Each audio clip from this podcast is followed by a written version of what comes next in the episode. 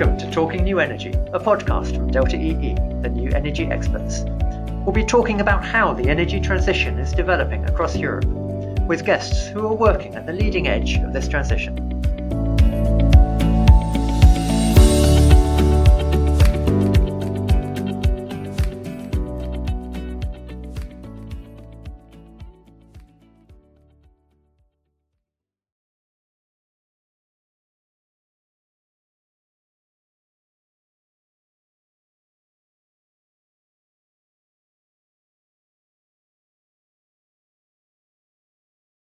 Hello, and welcome to the episode. The topic for today is hydrogen. The spotlight on hydrogen is getting ever brighter, and hydrogen for sure will play a role in the energy transition.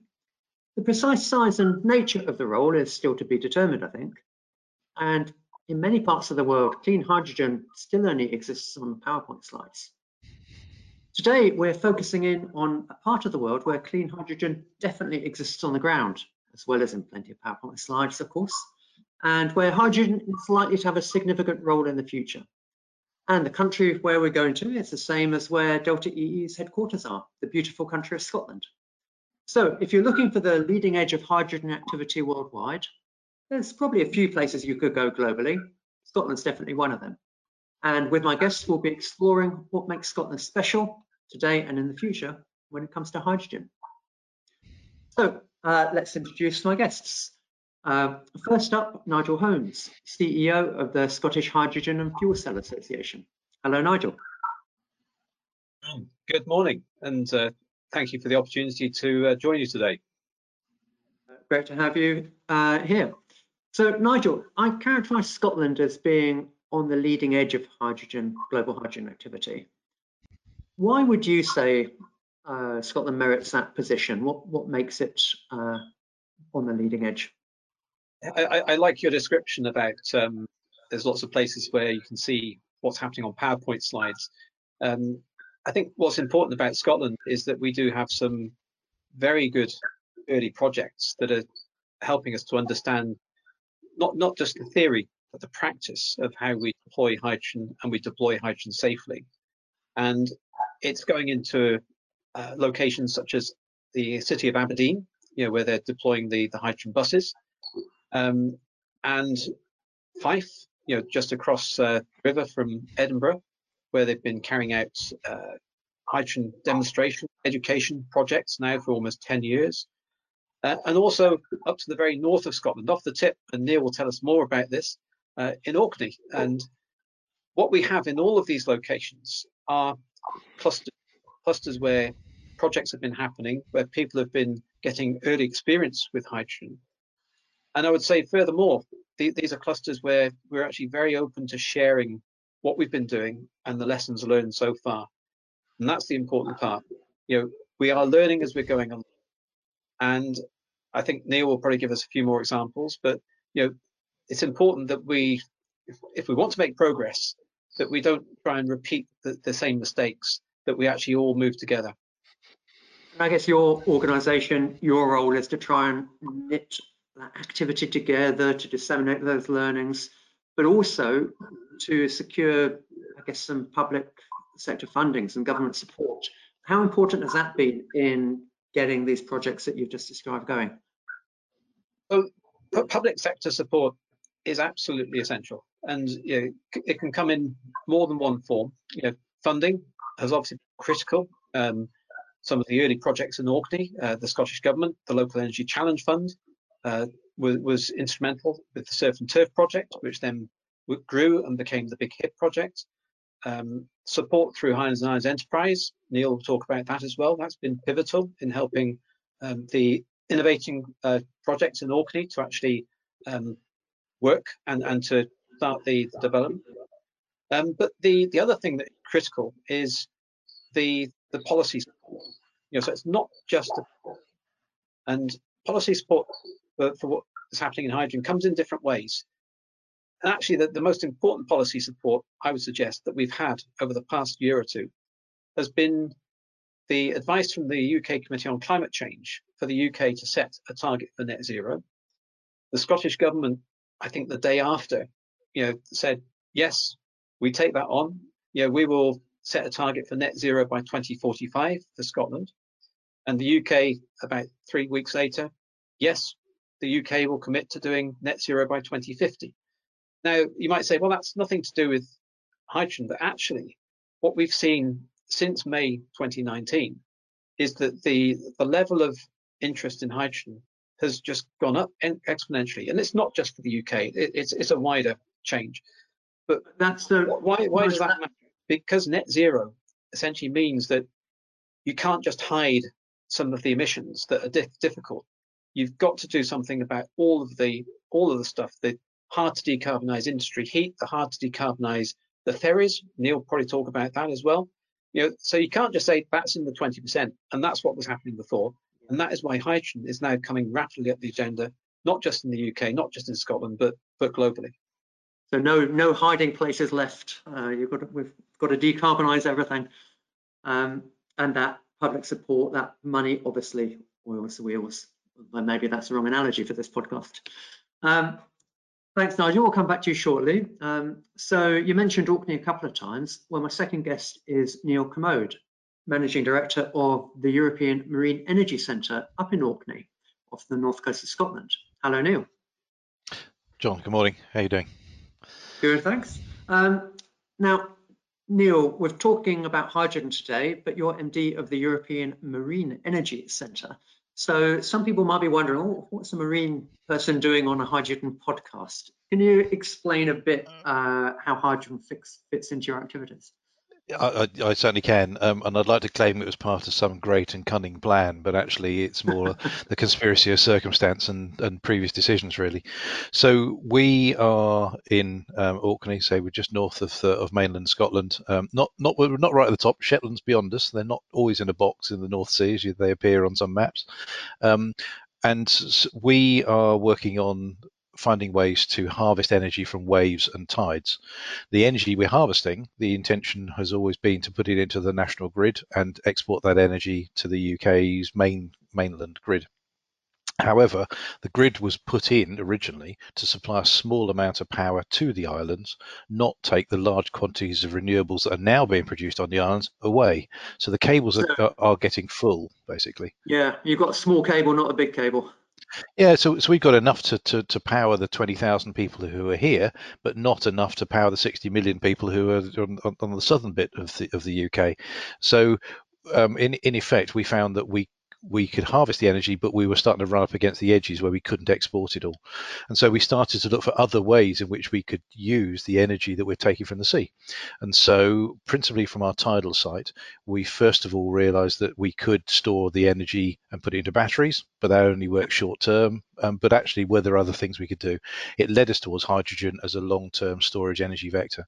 So that led a couple of years ago to us putting in a half megawatt electrolyzer which therefore takes the excess tidal energy and turns it into hydrogen. And so we've been doing work around that. Um, the electrolyzers uh, being refurbished at the moment and being upgraded. It's should be due back with us imminently. Um, but the the whole point is that we've actually produced hydrogen from tidal energy. So that's the first time those two have been close coupled, and it gives us another export medium rather than just purely relying on the grid. And it's hydrogen an export medium or is hydrogen uh, something, are you using that on the island and looking to utilise that as much as you can on the island as well? Well, both really, John. Um, uh, we, we see it as a potentially big export market, um, but you've got to have something. Um, you've got to do things at the scale you can manage. And frankly, it's a bit chicken and egg. You know, you, you can't have an export market if you're not making the stuff. But similarly, if you haven't got a home market, it's really hard to make it and export it all. Somebody suggested it's a bit like you know, deciding to open up a sausage factory and export your first sausages off the line to Marks and Spencers you know that's not just not going to happen. You, you've got to get the quality right. You've got to work out all the systems. You've got to you, you, you need a home market. You need to try it out on friends and family first. So what but sort also of things we, are you trying it out what sort of things are you trying it out on then? Well we we would one of the early pennies that dropped was really based around some work was done a couple of years ago by some colleagues in a company called Aquatera, which was about an energy audit done in Orkney. And it showed principally that obviously we use energy for all the same things everybody else does, but we use as much energy for running our ships to and from the county and in within the county as we do on heating and lighting all our houses. So it's a big it's a big thing here. So we thought, you know what, if we could effectively decarbonize our shipping, that gives us an energy market as big as the electricity market we've got here locally. Yeah. And of course, it, we're not the only island in the world. There are over 8,000 islands in the European Union with more than 10 people on them. You know, there's thousands of islands all around the world, most of which are running on diesel generators somewhere tucked away in a corner. So, could we do something that harvested energy from renewables and turned it into something that would displace diesel? And that was really where it led us. And so, shipping was the first thing we started to do. And so we've been taking the hydrogen and running it through a fuel cell on shore um, to power um, to power ferries when they tie up alongside at night. Now, clearly, it's not efficient to actually take hydrogen and turn it back into electricity to put it to put to a ship. But the idea was that what we wanted to do was to provide, to turn the hydrogen into electricity on the ship, but the regulations don't allow us to do that just yet. So this is a regulatory edge that we're rubbing up against. But we found a way to get as far as we can, and then help the regulators take the next step that will then empower us to do the the, the bit about hyd- having hydrogen on the ships to propel the ships in due course. Yeah.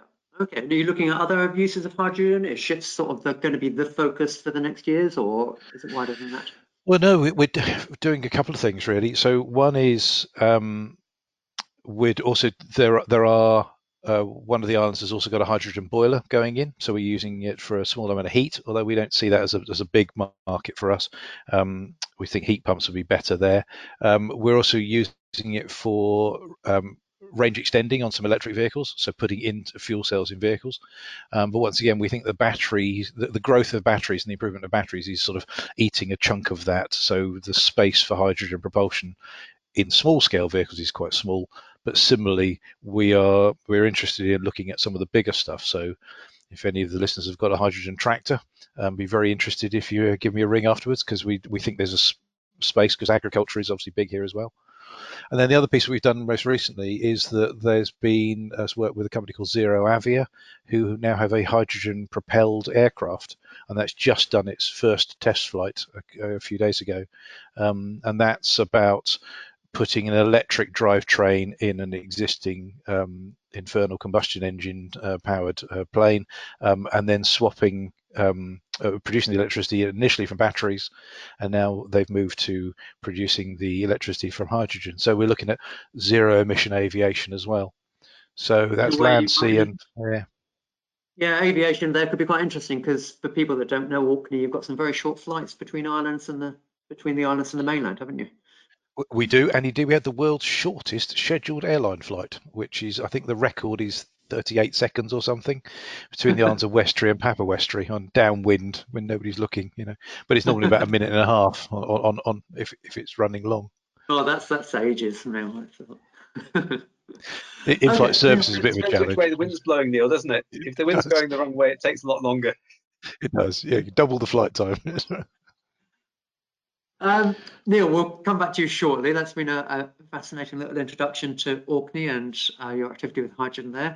My last guest is uh, my Delta EE colleague and uh, expert Jeremy Harrison. Hello, Jeremy. Morning, John.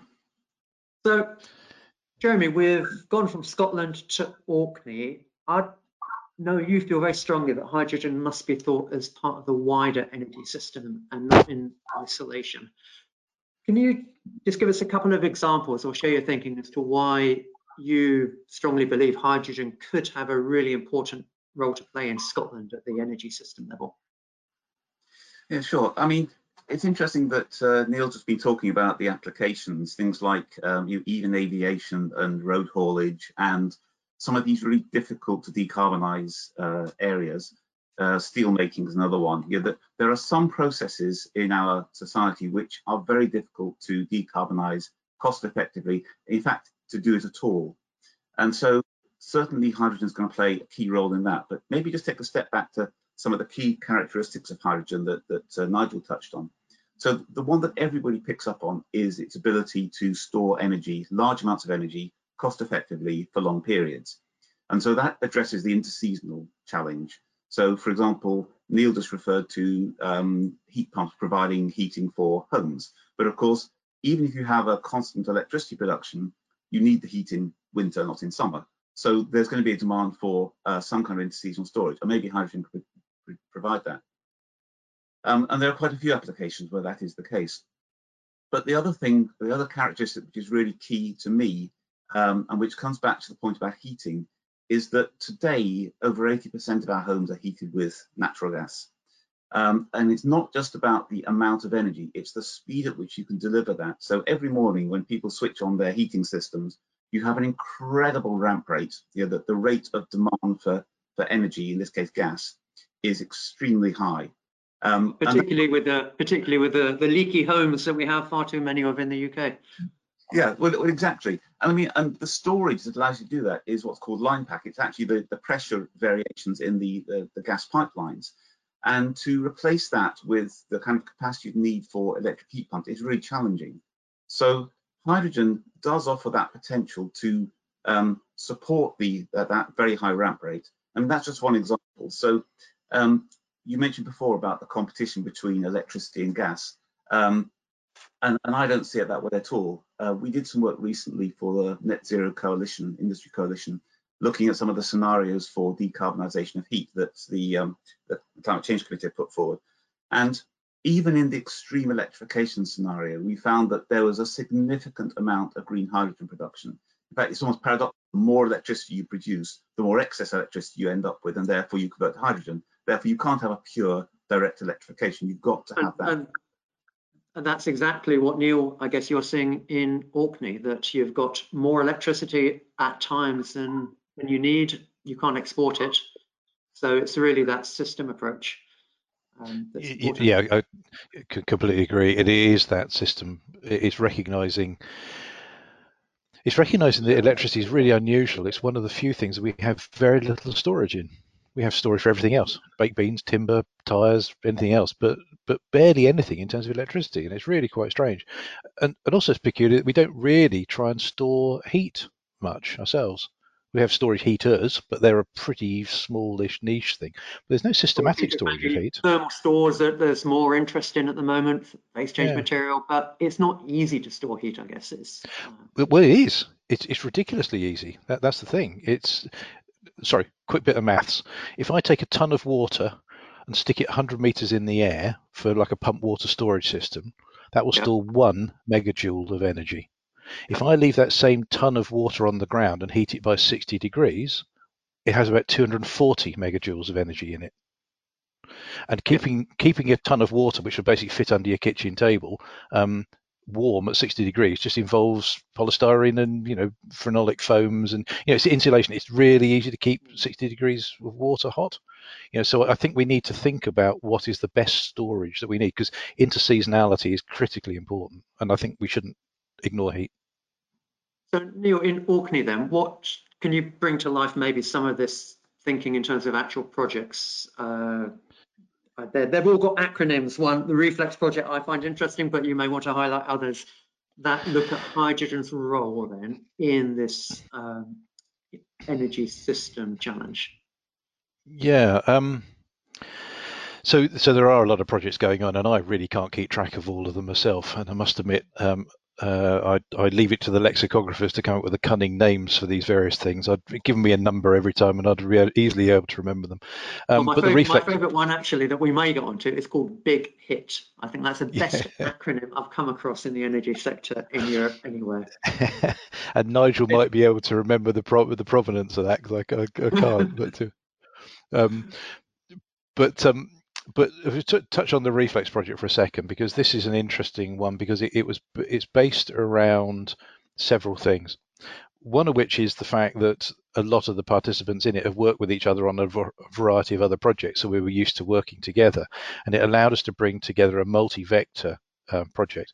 And effectively it's looking at both heat transport and electricity storage. And it's it's, it's principally it's about putting in responsive um, uh, flexibility into uh, into the grid. So as I said earlier, there isn't really much storage, but part of this project is involving using storage by putting in batteries both at a domestic level, so on the wall of the garage of various participating houses, or in a, an industrial scale, you know, a small container full of batteries type stuff um, at various locations. Um, so that's sort of electricity storage, but also recognizing that transport is now becoming an electricity storage issue. So the batteries in cars, charging those up at a time when there's a surfeit of energy from the tides or waves or particularly wind, and storing the energy to allow transportation to happen in the electric car batteries. That's that part. And there's a further part which is about the heating side of things. Once again, electric storage heating and the use of hydrogen in heating and com- probably combined heat and power, well, definitely combined heat and power projects. So it's it's it's stopping this segmentation and, and over siloing. It's working across the piece, taking that holistic point that uh, Jeremy referred to earlier. that is really important, and we're really grateful to to um, the British government for the support of this through UK um, uh, RI, um, which has uh, enabled this project to happen. So what you're doing there, to summarise, is looking at a multitude of different storage mechanisms or yep. to balance the system and looking at how they can work together, how they can each fit into a different part of the energy system or what customers need in Orkney. So it's not, there may be an element of either or, there may be some places where two, two different uh, approaches are competing, but there'll be many other places where they're complementary. Yes, and, and, I, and I forgot to say that the whole thing is underpinned by the by the digital side of things because suddenly knowing who needs heat, who's got energy, you know, what's coming, all that stuff. That allows this thing to happen in the background without people hunched over control boards trying to pull levers to make it all work. You know, this this should happen in the background because I think somebody mentioned the change in energy processes are going to be a, a behavioural change as much as it's a technology technological change. Um, Jeremy, I'd like to ask you next about scales of hydrogen. We looked at, talked about Orkney, Neil has explained to us what's going on there. Uh, so should we be thinking on a kilowatt, megawatt, gigawatt, or all of those scales for hydrogen, uh, big industrial clusters or uh, smaller scale projects like Orkney? And then Nigel, I'd like to ask you about how in Scotland you see the path from these sort of demonstration or funded projects through to uh, replication building on those learnings. Uh, Jeremy, let's start with you. It's the scale question It's not really a, what's the right scale. There are different scales, but how do you, how do you think about those scales from kilowatt to megawatt to gigawatt for hydrogen? Well, I think you answered your own question. It's all of the above. Um, I mean, the, the, larger the scale, generally speaking, the more efficient the overall process and the more cost effective as well. Um, but in some ways, hydrogen and fuel cells is a bit like solar in that it, it is very scalable. You know, one uh, single household rooftop solar is comprised of a, you know, a dozen modules or so, and a solar farm of 20 megawatts is made of lots more of the same fundamental components. And the same is true of fuel cells.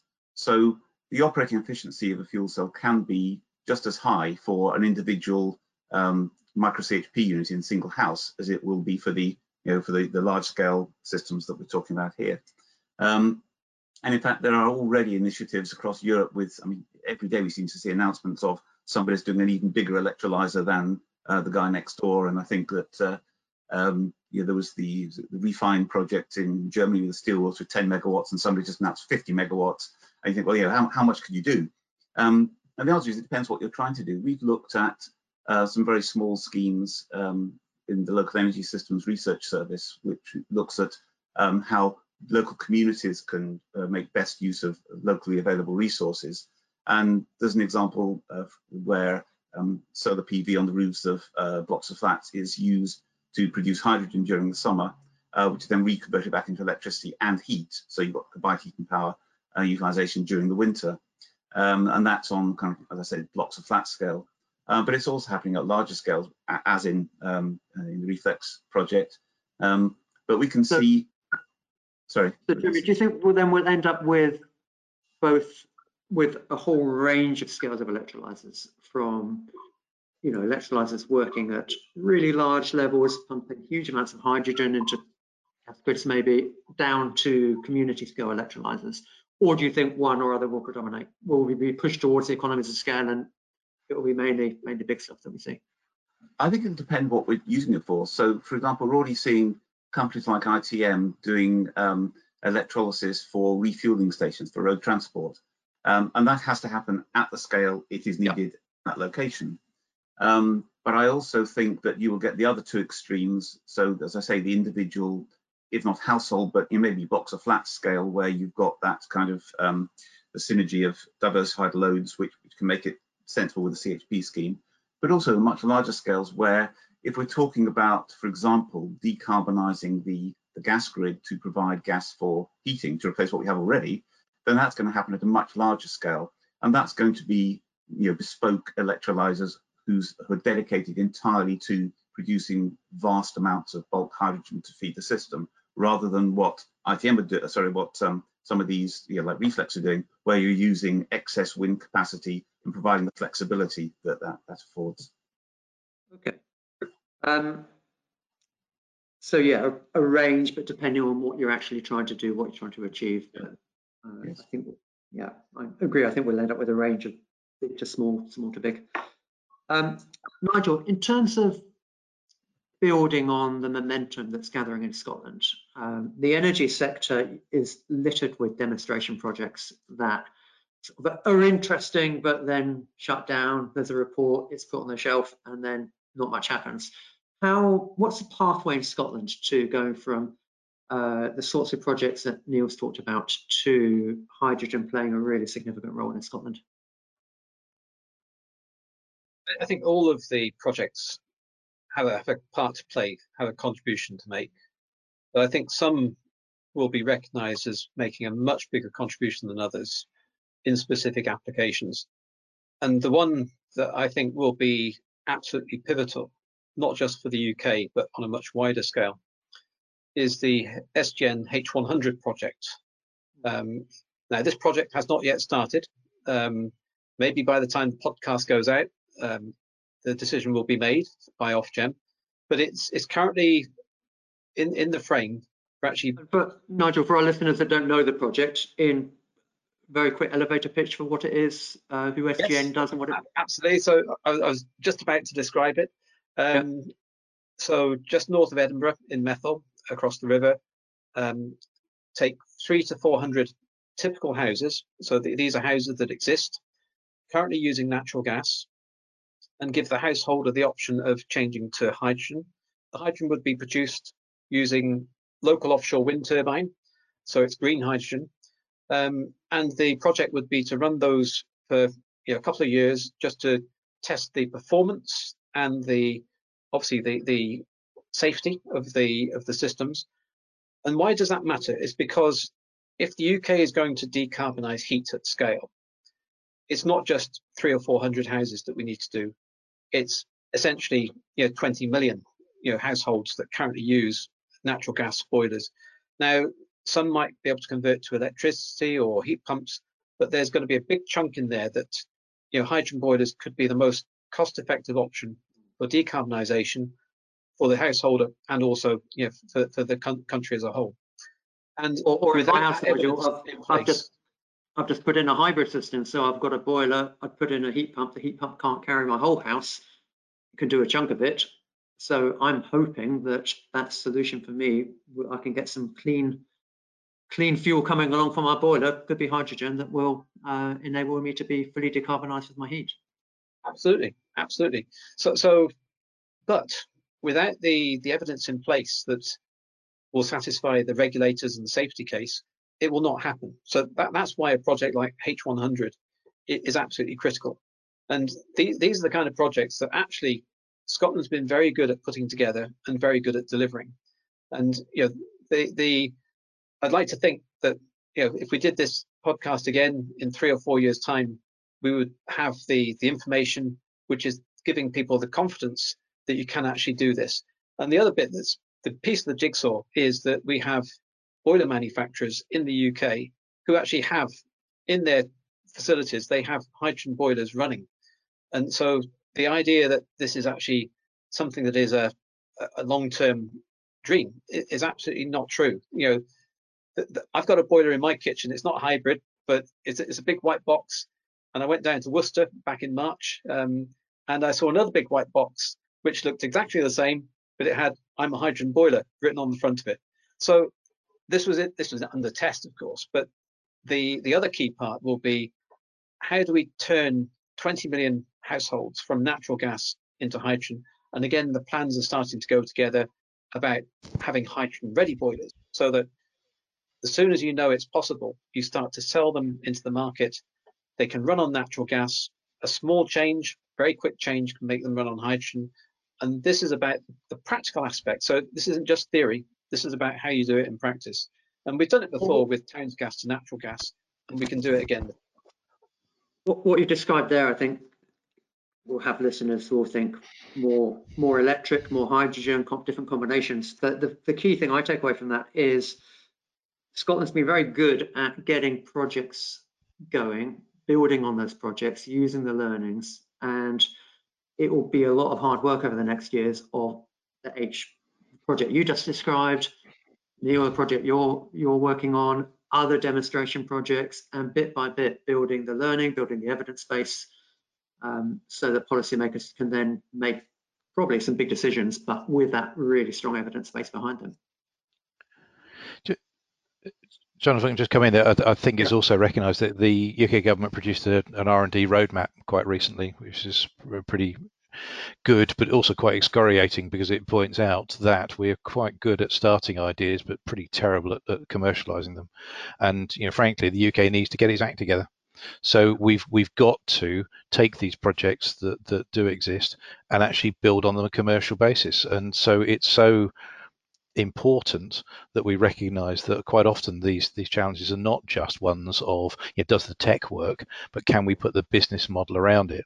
Um, and that is something which is we're also finding with the ReFLEX project that some of the challenges we've had within the project have really been driven by changes to rules which have fundamentally upset the, the business economics and some stuff. It's got nothing to do with physics. You know, well, trying to change the law so I was going to say, trying to change the laws of physics and chemistry are really hard, but trying to change the laws of man just requires determination and a laser printer. You know, and yeah. it, it, it, and and that's the piece that is so galling if we if we don't make this work because we don't really try hard enough.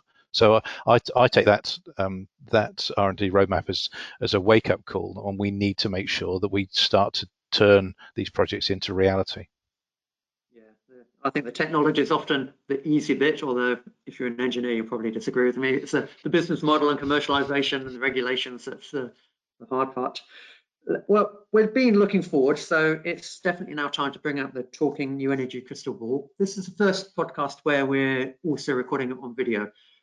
But the Talking New Energy Crystal Ball is still being patented at the moment, so I'm not going to share it on the screen in front of you. I'm just going to put it on the desk next to me and we'll set the dial to 2030. Uh, now, I'd like each of you to describe in 30 seconds, so keeping it really brief, please, the scale of hydrogen activity you think we'll be seeing in Scotland in 2030. You can answer in terms of megawatts, number of projects, contribution to the energy mix, whatever way you like, but in no more than 30 seconds. So um, how much hydrogen activity in Scotland by 2030? Neil, let's start with you. Depends how much we want it. We could get gigawatts of, gener- of, of hydrogen deployed if we really want to. Um, I, suspect it'll be used principally um, in some of these hard to use activities. So it's going to be principally transport. Um, personally, I'm not a great advocate of of the hydrogen for heating side of things because I think it just uses is putting a premium fuel into crap building crap is a word used by the chairman of the Committee on Climate Change when describing the UK building. Um, so I, I, personally, I would hope we will have gigawatts of, uh, or at least a gigawatt um, online, uh, proper green hydrogen, none of this blue stuff. Okay, thanks, Neil. Uh, Nigel, your 30 seconds. Oh, I'm going to divert slightly from the it has to be all green. Um, I think we do want it to be all green, absolutely, but there'll be a mix. And I think that mix will be determined by demand you know, what do people want? And I, I, I see industry, some some parts of industry as being potentially early demand to help us to build up. Um, I think some of the some of it may come through as blue, but will be gigawatt scale, and a lot of it will be green. And demand is the key. If the demand is not there, we won't get to that level. Thanks, uh, Nigel. And last but not least, Jeremy, your 30 seconds. Well, I'd be even more um, optimistic than Nigel, I think, that uh, even if you just look at green hydrogen, taking it from the production side, um, Scotland's got phenomenal targets for offshore wind. I think it's 24 gigawatts of offshore wind by 2030. Um, now, either we're going to need huge amounts of electrical reinforcement to get that energy where it's needed, uh, or we hydrogen. So, given what I said earlier about I cannot conceive uh, an electrification scenario in which there is not a significant amount of green hydrogen as a byproduct, then I think definitely the gigawatt level. And once you start doing that, you get this runaway tipping point where it produces costs to the extent that it becomes viable for applications where it might not otherwise be viable. So to take Neil's point, eating could be one of the ways forward. okay. Um, well, you all stuck very well to your 30 seconds, maybe a tiny bit over, but certainly in the spirit of it. So thanks very much. Um, that brings us to the end of the discussion today. Unfortunately, I'm sure we'll talk about hydrogen many, many more times in uh, Talking New Energy podcasts. So thanks very much to you all. Thank you, Neil, for joining. Thank you. Oh, thanks. Thanks, Nigel. Thank you, Joel. And thank you, Jeremy, for uh, your second or third podcast or fourth, I'm not sure. I can't remember either. Yeah, thanks. Uh, thanks as always to everyone for listening. We hope you enjoyed that and look forward to welcoming you back to another episode of Talking New Energy next week. Thanks and goodbye. If you're as passionate about the energy transition as we are, then please keep in touch. You can follow us and me on Twitter, LinkedIn, or subscribe to the podcasts on your chosen podcast platform. If you like the podcast and like sharing, then please do rate us. And to listen to archived episodes, to read transcripts, and to see the latest Delta EE insights, then please visit www.delta-ee.com.